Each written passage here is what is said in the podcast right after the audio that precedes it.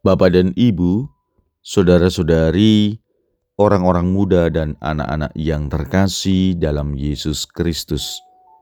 Selamat pagi, salam bahagia, dan salam seroja untuk kita semua.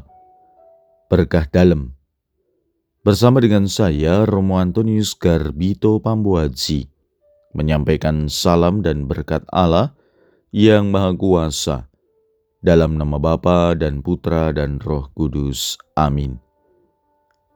Hari ini Sabtu 7 November dalam pekan biasa ke-31. Bertepatan dengan Sabtu pertama dalam bulan, devosi untuk mendoakan para imam dan calon imam. Bacaan pertama dalam liturgi hari ini diambil dari surat Rasul Paulus kepada jemaat di Filipi bab 4 ayat 10 sampai dengan 19. Bacaan Injil diambil dari Injil Lukas bab 16 ayat 9 sampai dengan 15.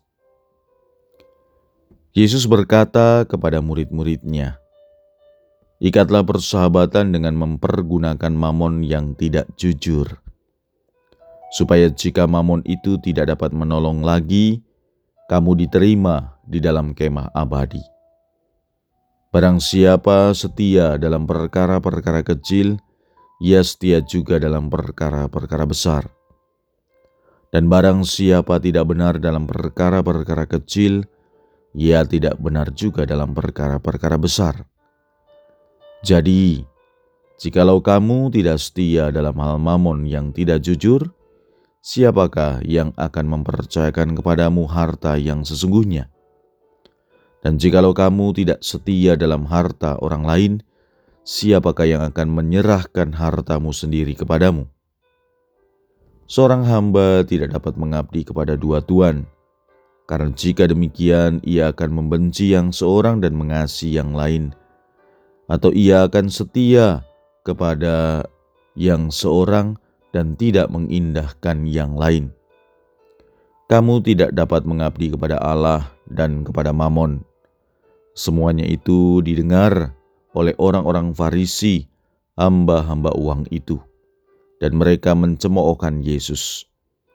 Maka Yesus berkata kepada mereka, "Kalian membenarkan diri di hadapan orang, tetapi Allah mengetahui hatimu, sebab apa yang dikagumi manusia dibenci oleh Allah." Demikianlah sabda Tuhan. Terpujilah Kristus. Saudara-saudari yang terkasih dalam Yesus Kristus, melanjutkan permenungan kemarin tentang kesigapan bendahara yang tidak jujur, di mana kita diajak untuk menyiapkan hidup kita sesungguhnya agar lebih baik lagi. Hari ini, Yesus melanjutkan pengajarannya bahwa kecerdikan yang dimiliki oleh pengikut Yesus haruslah dikembangkan untuk mempertanggungjawabkan apa saja yang dipercayakan kepadanya. Terutama diingatkan agar kecerdikan itu digunakan untuk mendapatkan teman yang menjamin kehidupan abadi. Orang yang bisa dipercaya dalam hal kecil memang akan dipercaya juga dalam hal-hal yang menentukan. Tanggung jawab seperti inilah yang perlu sungguh disadari dalam kehidupan orang-orang Katolik. Dalam Injil, Yesus menggunakan istilah mamon. Apa sebenarnya mamon itu? Mamon adalah dewa kekayaan bangsa Yahudi. Istilah ini sering dipakai Yesus sebagai kata pengganti harta kekayaan di dunia. Kita sering menghambakan diri dan mengagungkan kekayaan dalam kehidupan ini seperti orang-orang Farisi. Kita sering menjadi benar atau memaksa kebenaran yang sebenarnya salah karena kita memiliki kekayaan, sehingga apa pun yang kita lakukan bisa dibenarkan. Seringkali kita mendengar hukum dapat dibeli, kebenaran bisa diputar balikkan, dan celakanya mereka yang katanya mengabdikan diri pada kebenaran dan keadilan justru menerima hal ini. Melalui sabda Tuhan hari ini kita diingatkan agar tidak mudah terbius akan berhala kekayaan. Kita diajak untuk menyadari bahwa tidak mungkin mengabdi kepada dua Tuhan. Yang satu akan dikalahkan karena yang lain, Allah atau kekayaan. Yang mestinya terjadi ialah bahwa Allah yang dilayani dan diabdi dalam pertanggungan jawab atas kenyataan itu, dan bukan kekayaan yang dipuja-puji.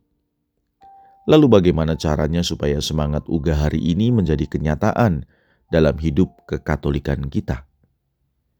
Semoga kita bukan mengabdi pada mamon dan menggunakan kekayaan sebagai pembenar tindakan, tapi kita benar-benar hanya mengabdi pada Bapa di sorga, melakukan pekerjaan kita demi kemuliaan Bapa, bukan untuk diri kita, serta menjadi saluran berkat bagi sesama kita. Sehingga berkat Bapa yang merupakan harga terindah dalam hidup kita selalu melimpah. Semoga kasih Kristus selalu menyertai kita. Berkat Allah yang Maha Kuasa dalam nama Bapa dan Putra dan Roh Kudus. Amin.